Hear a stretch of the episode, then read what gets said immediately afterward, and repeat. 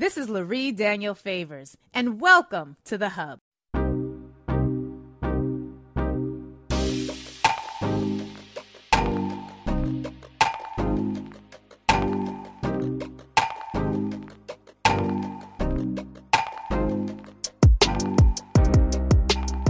Y'all remember when I would show up on her show once a week to do legal analysis, which really ended up being social justice analysis, which evolved into a whole bunch of other things, namely this show. Uh, but he is someone who always intrigued me because his approach to music and artistic expression, I gotta be honest with y'all, it's more in line with what I think is where our music should be going. And he does so in a way that is enlift- uplifting, empowering, not judgmental, but challenges us to be better. And I really appreciate it because unfortunately, not all musicians have the ability uh, to make that happen. He is known as D one. He's a rapper, educator, activist, by a business owner, award-winning motivational speaker, and he is the Nasir Jones Hip Hop Fellow at Harvard University. He is also a Billboard Top ten charting, Emmy-nominated, game-changing M C with a phenomenal personality uh, and a persona that matches his penmanship. Uh, he has transitioned from being a middle school math teacher in Louisiana to a nationally acclaimed hip hop heavyweight with much left to accomplish.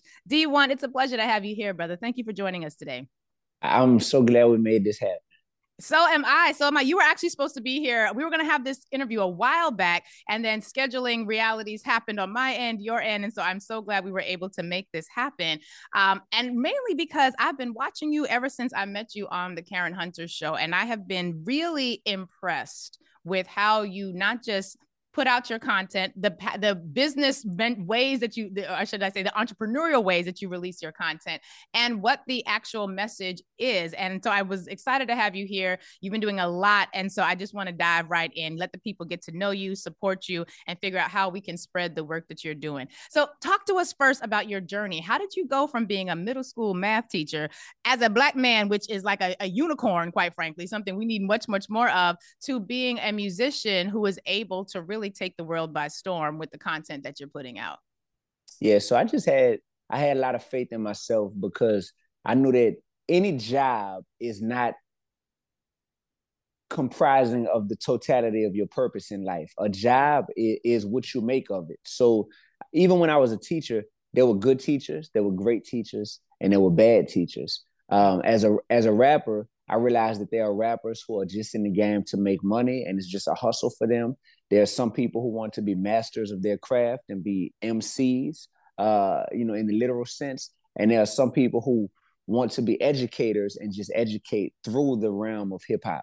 And for me, the transition from being a teacher to a rapper uh, encompassed me wanting to still be a teacher, but to be able to teach through the scope of being a hip hop artist. I saw that hip hop was a powerful teaching tool inside the Black community because as a teacher, I was like, man, my students will learn the lyrics to their favorite rap songs way quicker and way easier than they'll learn, you know, a concept that we're trying to teach them in the classroom. So I was like, that's why I know you shouldn't fight against hip hop because of how powerful it is. But in terms of being in hip hop and actually becoming a relevant voice and a relevant force, that takes, you know, that that's not something that That's not something you could just say, I want to do this, and then all of a sudden it's going to just happen. So I knew I would have to dedicate my life to it. The same way I was dedicating full-time effort to being a teacher, like Mister Augustine, the middle school teacher, that was full-time effort. That's every day waking up,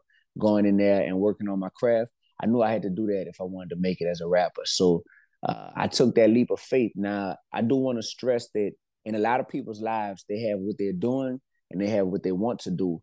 And the difference is they aren't getting comp- compensated for what they want to do yet. So that that gap between what you're doing and what you're getting compensated for and what you would like to be doing, this gap right here is what makes ninety-five percent of people never take that leap in their life because wow. they're afraid. They're afraid that, that in this gap right here, when they try to make the leap, they're afraid they won't make it to the other side. And it's just like this dark abyss below. They're like, what if I fall? What if I fall? You know, what if I don't make it? Uh, I got over that fear and I took a chance on me. And there's methods that I chose to employ in order to do that. There's definitely a faith-based component to it in terms of being in touch with God and truly purifying my own heart and my own motives as to why I wanted to make that leap. And I'm a success story. You really are. And as I'm hearing you talk, I'm reminded of a friend who has this line in a poem that talks about how your God, be- your job becomes your religion and your purpose becomes a hobby. Like if you're not able to make that leap, then you sort of stay in a space where you give all of your time, the best of your waking hours, your, your most powerful energy, your creative life force to this job, almost with a religious devotion, right? Because I'm no matter what's happening, I've got to get to work. I got to make this money. I got to get paid. And the purpose, like the actual reason for which you came here becomes just sort of a hobby, something you dabble in. And I feel like you have have, have flipped that a bit in a way that I think is really impressive. And I appreciate that you said that it, it required something of you to be able to do that, uh, some own growth in your own heart, the, the purification that you referenced. What was it about this vision or this, this purpose that you felt on your life that caused you to even pursue the pathway to making that leap? A lot of us feel that tug. A lot of us have a purpose and we know what we spend in our days doing ain't what God put us on this earth to do. And, and however you define God, like I ain't even interested in the particulars of that. But what was it about the, the strength of the calling on your purpose that made you even open enough to do what most of us don't do, which is to actually engage in the work for being able to take that leap? So it's very important to note that I started rapping when I was in college. So even prior to graduating and becoming a teacher, I was already uh, taking on rap as a hobby. And the way I felt when I hit the stage for the first time as a college student, nothing compares to that. Like that was the that was the light bulb going off in my head saying, this feeling right here is something that I want to continue to feel and experience over and over and over uh, for multiple reasons. It just, it, it felt great for me to be able to express myself in that type of way. It was like a release that I couldn't really compare to anything other than playing in a basketball game because I played basketball real heavy in high school. And I was like, okay, this replaces that feeling that I would get when I'm in the game hoping, number one. But number two, I'm big on, I'm big on uh, like, possibilities. And when I would have the microphone in my hand, I was like, yo, in that moment when everybody is paying attention to me because I have the microphone, the speakers are hooked up, in that moment, there's so much potential power in that moment, but it's all dependent upon what am I going to say when I get on this mic.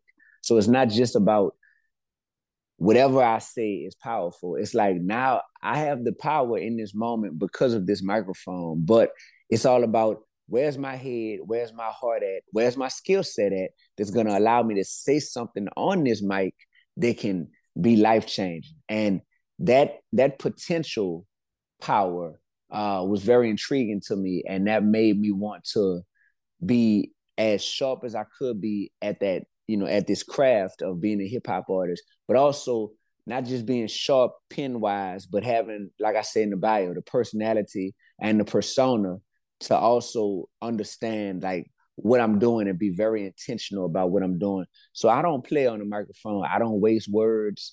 I don't waste, uh, I don't waste platforms. And when I have, cause there's moments that as a human being, I do feel like I haven't uh, maximized my potential for what that moment could have been. Uh, I learn from those moments cause I take that as, as a missed opportunity because it is very powerful. You you would never, like, I'm still hanging on to this day to Afeni Shakur, Tupac's mom, being present at one of my early performances when I was a college wow. student. And I'm still hanging on to her seeing me perform two songs and coming up to me after because they brought her to my college to speak, to do a speaking engagement in front of the whole uh, school. And I'm still hanging on all these years to her coming up and telling me, um, sweetheart, your passion on that microphone when you were rapping reminded me of my son when he was on the microphone. So I'm still hanging on to that. So wow. I know, so I know that a fan can still be hanging on to, man, I went to this D one show one time, or I heard D one on this radio show on SiriusXM saying something, and it just sparked something inside of me. I know that that can happen because I'm still hanging on to some of those type of moments. I'm still hanging on to the very first time on ninety-four point nine, this radio station in Baton Rouge, Louisiana, which is where I went to college. I'm still hanging on to the first time one of my songs played on the radio, and just that feeling inside of my heart. Oh, oh, oh I can't even describe it, but me just being like, yo, this is the greatest feeling ever. So, so I know the power of media, and because of that, uh, I take it real serious.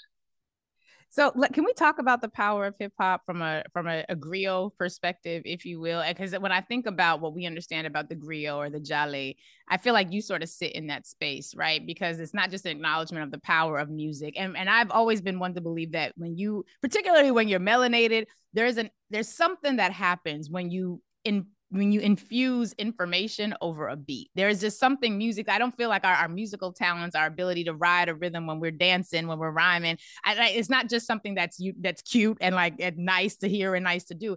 There's power there. And a friend, another friend of mine calls it the yama, the, the, the deep power of transformation that can happen when the word just sort of not just hits your brain, but it like hits you something deep in your heart. And I feel like hip hop has the ability to do that in ways that no other genre of music does.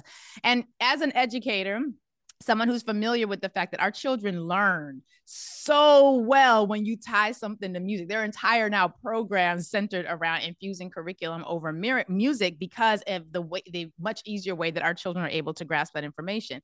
The beautiful part of that is that you can inspire people to build nations off of the content that you put in your music, or you can inspire people to strive for the lowest common denominator, for the worst parts of themselves, the most negative energy.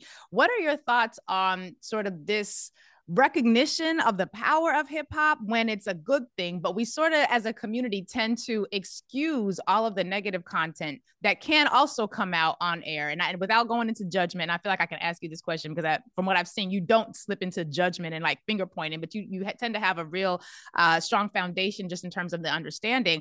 What are we to make of the fact that we can recognize the potential good in hip hop and the power of hip hop, while at the same time, we we sort of look away and don't necessarily have sophisticated conversations about what it means when our hip hop is carrying a message that is self-destructive or community destructive, or which will not allow the village to heal and to thrive? What are your thoughts about that dichotomy? Yeah, my thoughts is that that's very scary and that's unhealthy for us to have that. I believe it's called cognitive dissonance, to where to yes, where sir. we were, yeah, to where we we would just refuse to acknowledge, you know, or you could just call it ignoring the elephant in the room, because we have to yeah. acknowledge that anything that can have such powerful, uh, life-changing capabilities in a positive manner as hip hop, it can also have that same capability in a negative uh, manner. Um, same thing with uh, a documentary I was recently watching about the power of social media. And they talk about, they talk about social media being able to be something that has connected long-lost family members and friends and helped people find organs that they needed donated to them. And as we also know, there's another side to social media that has literally physically altered people's uh, brain wiring to where now they're addicted to this.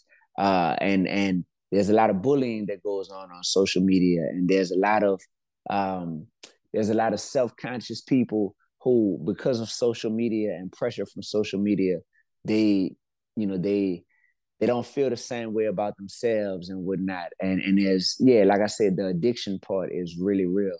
So I think that when it comes to hip hop, um, I'm addicted to hip hop because I cannot think of another genre that has ever been the number one genre that I've consumed of music my entire life, except for hip hop.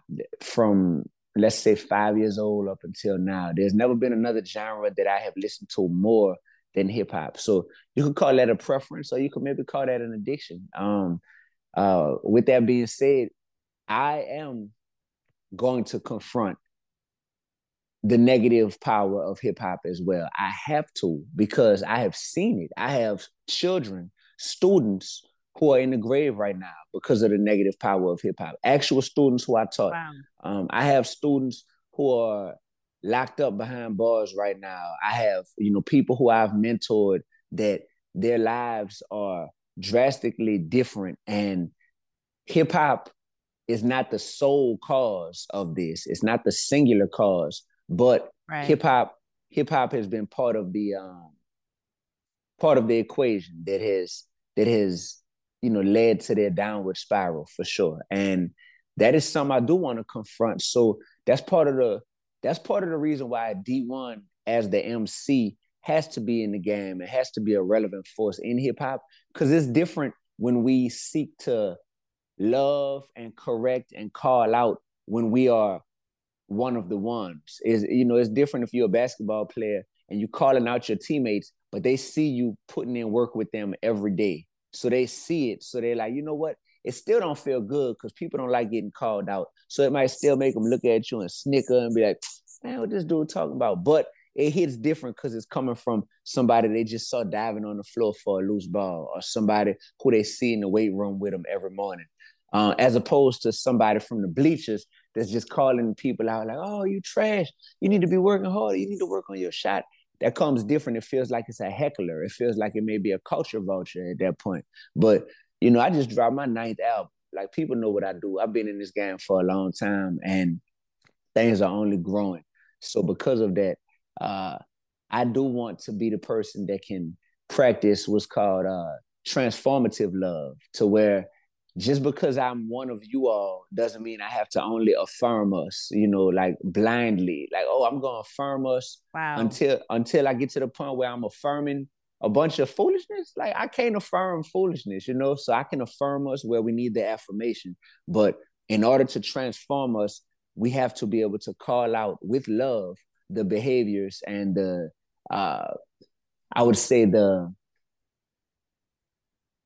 the parts of hip hop that we know need correction mm. and, and, and need maturation. So that's, yeah.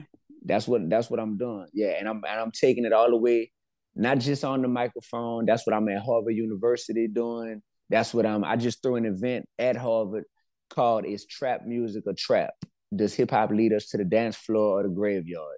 To be at an wow. Ivy League school and bringing this type of programming and this type of uh, conversation to the table, uh, I, I feel like it's important, because we can have these conversations on radio stations, we can have them in the hood, but we should have them at the Ivy League level as well, especially when uh, a lot of the people on that campus may be listening to music that they have no personal connection to, but they're just listening to it because they're like, well, this is what affirms my blackness is when I listen to this, or this is what is popular, you know, with everybody, all my friends who don't go to Harvard, this was popular with them, so I just need to be listening to it. And who's going to step in and say, hey, I, that's incorrect. You don't need to be listening to this to affirm your blackness. You might want to know what's going on. So like me, I listen to a lot of stuff. I'll, I'll at least put my ear on it once to be aware of what's being created in the marketplace. But in terms of what I am consuming and feeding myself, there's a difference between a little taste test, a little sample, versus like, all right, let me sit down and have a meal with this. And I'm not having a meal at this point in life. And I don't think we should be having meals that are full of what we could consider the uh, the unhealthy hip hop, you know, or we shouldn't be we shouldn't be having those meals uh, for the sake of just entertainment purposes. Like, if I have to dig in, I'm currently you know, doing a documentary on exactly what we're talking about, which is um, the power of hip hop, specifically uh, with young black males, you know, the positive, but also the negative power that it has. And I, I'm doing this on a scholarly level to where it's not just an opinion. Like, man, I think hip hop is, you know, is hurting us mm. and it's ca- causing people to go to jail. Right. I'm actually backing this up with, with, you know, reputable data and, and with methods of obtaining this data that are going to really stand up on the highest level. So that's really important to me, that if I am consuming a lot of this, that it has a means to, you know, to the end. So, yeah. I appreciate that, particularly as a woman who appreciates hip hop, but I just can't, like, I can't listen to it in the car with my daughter. I actually can't listen to it in the car with my son because, and he's, you know, going to be sixteen, because I don't want him, even though he's already listening to it, I know this, but I don't want him feeling like his mother or his father condones the messages that uh, about women, for example, about uh, sexuality, about uh, really just y- your relationship to the other people in the community. And so I, I've just been really grateful. So as a parent and as a consumer of hip hop and someone who feels like I've had this sort of tortured relationship with it, I'll just say thank you for holding that line, because the idea of transformative love. And, and again, I love that phrase, because it's not, it's not about judging people. It's about, here's the information. This is the impact of the food we are consuming. And this food that we are currently consuming is causing this, that, and the other issue. And we need to think about how we can eat a healthier diet um, in a way that's going to, that's going to make us more empowered. You mentioned your ninth album. Congratulations. That is fantastic. And I was really intrigued to see the way you released this album. Talk to us about the entrepreneurial aspect of this most recent release. Um, I've seen you on Instagram talking about, you know, people can pay whatever they want for the album. People have been paying a hell of a lot for this album, not because you've priced it that way, but because you created this opportunity for people to pay what they thought it was worth. Talk with us about what went into making that decision and your thoughts now that you've seen the reaction. So, me making that decision was influenced by multiple factors. Number one, the streaming game is not made to benefit us as artists. Like, it's it's abnormal how low we get compensated for streams. It, well, what is the compensation? Like, how, give because for people who don't know, they have, I think I heard you say like pennies on the dollar or something like that. What is the the average compensation rate for a streamer? How many streams do you have to to go through to get a hundred dollars, for example? That the average compensation is about a third of a penny for each stream that you get. Oh one God. third. One third of a penny. So if you have an album, so let's just, let's just, I mean, you know, when I was buying C Ds when I was a little younger, you know, let, like, let's say you go to the store and you buy that C D and you come home and you listen to it top to bottom, just for, for easy purposes. Let's say it has ten songs on it and you listen to it top to bottom. If we went based on the streaming model, you would make a total of three cents from that from that uh from that purchase. Wow. from from someone saying, hey, I want to go it on and and download your album to my library and I'm gonna listen to it top to bottom. All right, cool. That might be for an album that you don't like. You got it, you know, you were excited about it, you listen to it top to bottom, and that's that. Let's just say you really, really like that album, and let's say you listen to it, but so much music comes out nowadays that how long do you really have to even sit with an album and really like it before five of your other favorite artists put, you know, put music out. Right. So let's say, let's say you listen to that album top to bottom ten times, right? Which I think that's a, that's a lot for nowadays. Top to bottom, you listen to something uh, ten times from the first song to the last song. So let's say uh, you listen to it once a day on your commute from home to work for two straight weeks in the car, right? Uh, every day. So five days a week um, for two weeks. For that album getting played top to bottom ten times, the artist will make about thirty cents on that. You have got to be kidding me. Um, um, I, I wish I was kidding you, but the fact that I'm not kidding you is why I said, that's one of the reasons, that's one of the main reasons why I said, you know what? I am not going to just sit back and play the game. I want to help to change the game. So there's been people for a long time that have employed these methods. Uh, there's, you know, there's big rock bands, there's big groups that have um, employed these methods of pay what you want. There's, there's platforms that have allowed people to go on there and, and, you know, you get to like customs, you know, set your own price and whatnot. But for me, it was like, I'm independent at this point. So I really don't have to play by anybody's rules. That, I have to remind myself of that sometimes, because I was signed. I think when we met, I think I was signed actually to That's right. R C, R C A Records when, when we met. But the fact that I'm independent and I don't have to play by anyone's rules, I have to constantly ask myself, how far am I willing to venture out into the the realm where, you know, not many people are are doing something, but maybe me be an early adopter to it, you know? So that type of stuff is important. There's been artists like Nipsey Hussle who have uh, employed like the uh, the Proud to Pay campaign, you know, which is what he called it. He didn't allow people to set his own price. Nipsey told people they could pay a hundred dollars for his mixtape. He he basically was like, I'm gonna charge a hundred dollars for this and put a premium on it when it's really something that you could go and get for free online. But it's a mental thing, you know, to where I, I wanna show this. For me to see this, like what, I think he did this in twenty thirteen. For me to see this nine, almost ten years ago, and to see that it worked and that he sold Uh, a thousand albums at a hundred dollars a piece. Um, that that's how well, a thousand mixtapes at a hundred dollars a piece. That type of stuff is inspiring, you know. Um, there's there's an artist uh, named LaRussell who I'm aware of who uh, has been doing the same same same route, same method. To where I'm seeing this, I'm peeping this. There's other artists and other genres who people have put me on to, who I'm seeing, and I'm like, dang. Really, like this, this, this, this rock artist, this is what they're doing, and I'm seeing their whole, you know, their their whole fan base get excited to to to rock with them and support them. So one thing I realized was, I'm one of them ones. I'm like I'm one of those artists whose fans love my music, but they love my mission. You know, they love, they love. Like Facts. my bar, they, yes. yeah, they love, they yeah. love my, they love my bars, but they also love my heart.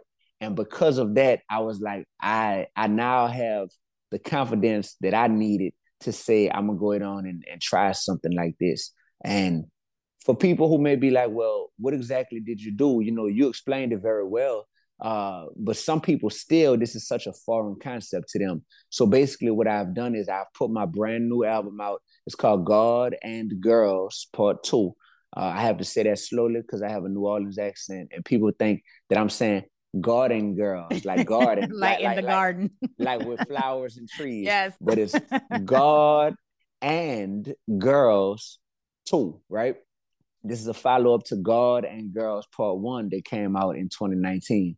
So God and Girls Part Two, uh, the album is out now, and people can go to my website personally, which is God and Girls two dot com. They go to that website, and once you go there, you will be prompted, you will see the album cover, and you'll be prompted to just click on it and simply name your own price. And once you name your own price for the album, whatever you would like to uh, purchase it for, you will get it, and you will you will then receive a link to where you will have uh, exclusive access to still be able to stream the album, or to have the M P three files sent to you personally so that you can put the album on whatever device you want, and you'll have, you know, the, the songs downloaded. So you can stream or download the album. Bam. When you get it, at that point, it's the same as if you had it on any streaming platform. The difference is you have just consumed the art directly from the artist. And in doing that, if it matters to you at all, just know that you have, like, helped the artist out, which is D one in this case, in a way that streaming could have never. Because streaming does not care about me. Streaming is seeking to charge me money just to reach the people who already follow me and already consume my music. Like, it's a business, you know, and that wow. business, that business is not meant to be profitable, yeah, for, for the artist. Like, it's just, it's simply not. So that's why so many artists get frustrated and they have this talent, but the talent doesn't outweigh the frustration that they feel trying to master the business side of it. So for me, putting this album out uh, directly to my consumers, letting them name their own price, it's been life-changing. Uh, like, it has been life-changing. And the album hasn't even been out for that long yet. So it still has much further to go. And I'm, you know, I'm knowing, I'm thankful for platforms like this where I could explain why I'm doing what I'm doing, because eventually I'll put the album out on the streaming platforms as well, just in case. That's a place for new discovery. That's a, you know, the stream, to me, yeah. the streaming, the streaming platforms, that's a place for, like, new discovery, just to where the reason why, you know, I respect what you do with your craft. I respect you as a journalist. So that I'm I'm doing this interview for that reason as well. But another reason is because this is going to live on a platform that I don't own. And there may be some new discovery. There may be some new people who are going to be like, dang, I wasn't hip to D one until he did that interview. And once he did it, now I, I became a fan and a follower of his. So to me, that's how I'm going to treat the streaming platforms. It's like, sure, I'll still eventually put my music on there for new discovery, but that core group of people, and there's always that diehard core group who really are like, man, forget all the noise. I could tune all the noise out. How can I help you? Because D, I am in love with your mission and with your vision and with your um with your art, you know, with your creativity. So how can I most directly help you? For those fans, when I can say, hey, I'm still not going to tell you what to give me, go ahead on and just pay what you want, name your own price. For those fans, they have shown me this go round. It's like, oh, hands down, y'all y'all make it to where I never I, I never want to desert y'all, because y'all are showing up for me in a way that streaming could never. You know what wow. I mean? Yeah. And I feel like that's part of the beauty of the of following the, of having made that leap from the, the this side of the line to the walking your purpose side of the line that you were describing earlier. That's one of the beautiful gifts that comes from that, right? Not only do you get to walk in your purpose, and y'all, there's just nothing as great as being in your bag and your bag being your purpose. Like, there's nothing like it. And then seeing how it resonates with people. It's funny that you describe me as a journalist. I, I'm a lawyer by training. I, and it's weird to be in a journalistic space. But like, when I'm doing my racial justice work and I'm in my purpose, there is nothing like it. And when the people see you committed to that and, and uplifting that, and they know that you're doing it for the good of the people, I love how you said that. I, I will, I'm committed to continuing that relationship and cultivating that. So there's, there's nothing like it. So I'm not on the music side, but I can just say to the audience, when you are sitting firmly rooted in your purpose and you are in alignment, man, there ain't nothing like it. There ain't, there's no bonus that can compare with it. Trust me, trust me, trust mm-hmm. me, trust me. We're at the end of our time together, but I would be remiss if I did not ask you, how, what are you doing at Harvard? Like, how'd you get, what, what's happening at Harvard? How? Yeah. what what was, what's behind that? I mean, I'm really changing the world, you know, uh, as far as having a hip hop artist who is breaking into new spaces. First of all, I graduated college already. So, you know, some people are like, oh, congratulations, you are, you're at Harvard, you know, right. You're trying to get your degree. I been got my degree. So don't insult me like that. Uh, got my degree. Uh, I do so many speaking engagements around the country. Like, people are always booking me to come and speak at a conference, speak at a college, things of that nature. Um, it's gotten to the point to where my man Lupe Fiasco often says this, that we've become such masters of our craft, you know, as rappers, that the only next destination for hip hop is higher education at this point. Because when you become a master wow. at, at being a practitioner of your craft and performing and writing and reciting, you know, these rhymes, then it gets to the point to where having the ability to either teach, you know, how you're so good at what you do, or having the ability to do research and and and dig even deeper into the impact that your craft is having on the world. That's the next destination. So, um, so I'm at Harvard, uh, and the fellowship that I'm doing is allowing me to explore. Like, I'm I'm legit creating an album and also creating a documentary and a book uh, on the impact that hip hop has as a teaching tool on young Black males. Wow. Yeah.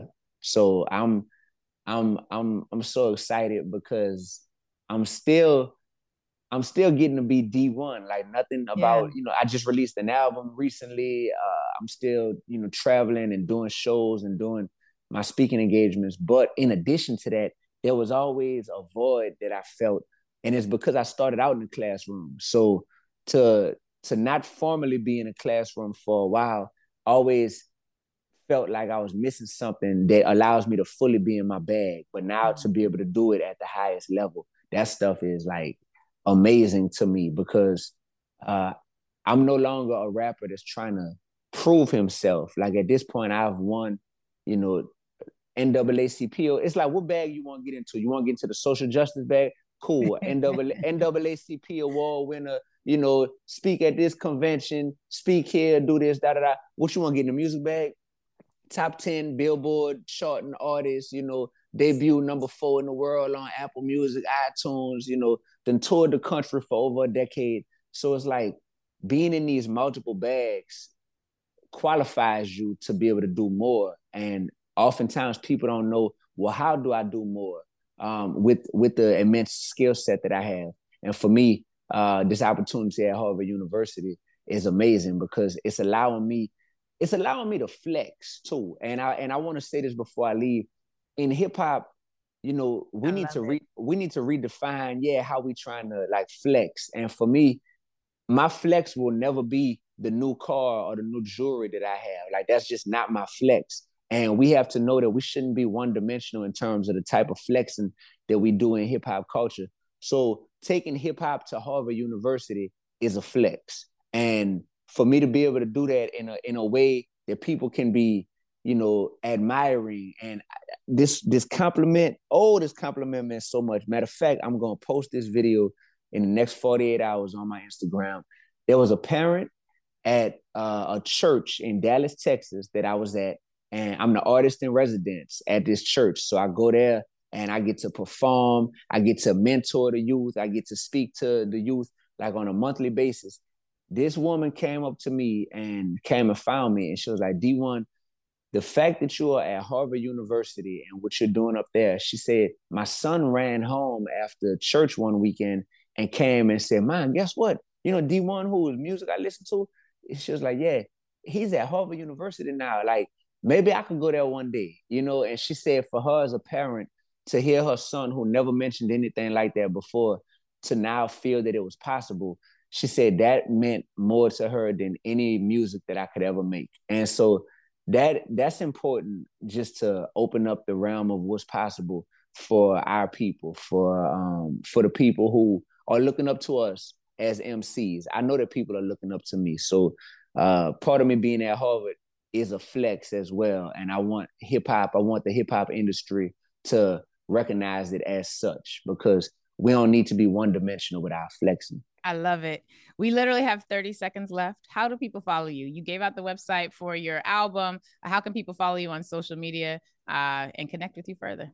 All my social media handles are the same. D one Music, D E E, the number one music. Instagram, YouTube, Twitter, Facebook, TikTok, whatever you want to find me on, D E E, the number one music. And the official spelling for my name is D one, D E E dash one. So you heard me, I'm Googleable. Just look me up. And God and Girls two dot com is the website for the album. I better see, I better see some people who going on there and getting it and who leaving a little note saying, oh, I saw you on Lurie's show, so that's why, you heard me? Like, that's why I'm coming. Y'all better not front on me. We giving out some real game. This I this woman is, is a whole lawyer and, and choosing to choosing to do this. She could be she could be fighting crime somewhere. She could be. I she, love it. She fighting ignorance. You heard that's me? It. Well, it, it's easier when we got folks like you around. D one, we love you. I appreciate you, brother. Thank you for being with us today. It's been a real pleasure having you here.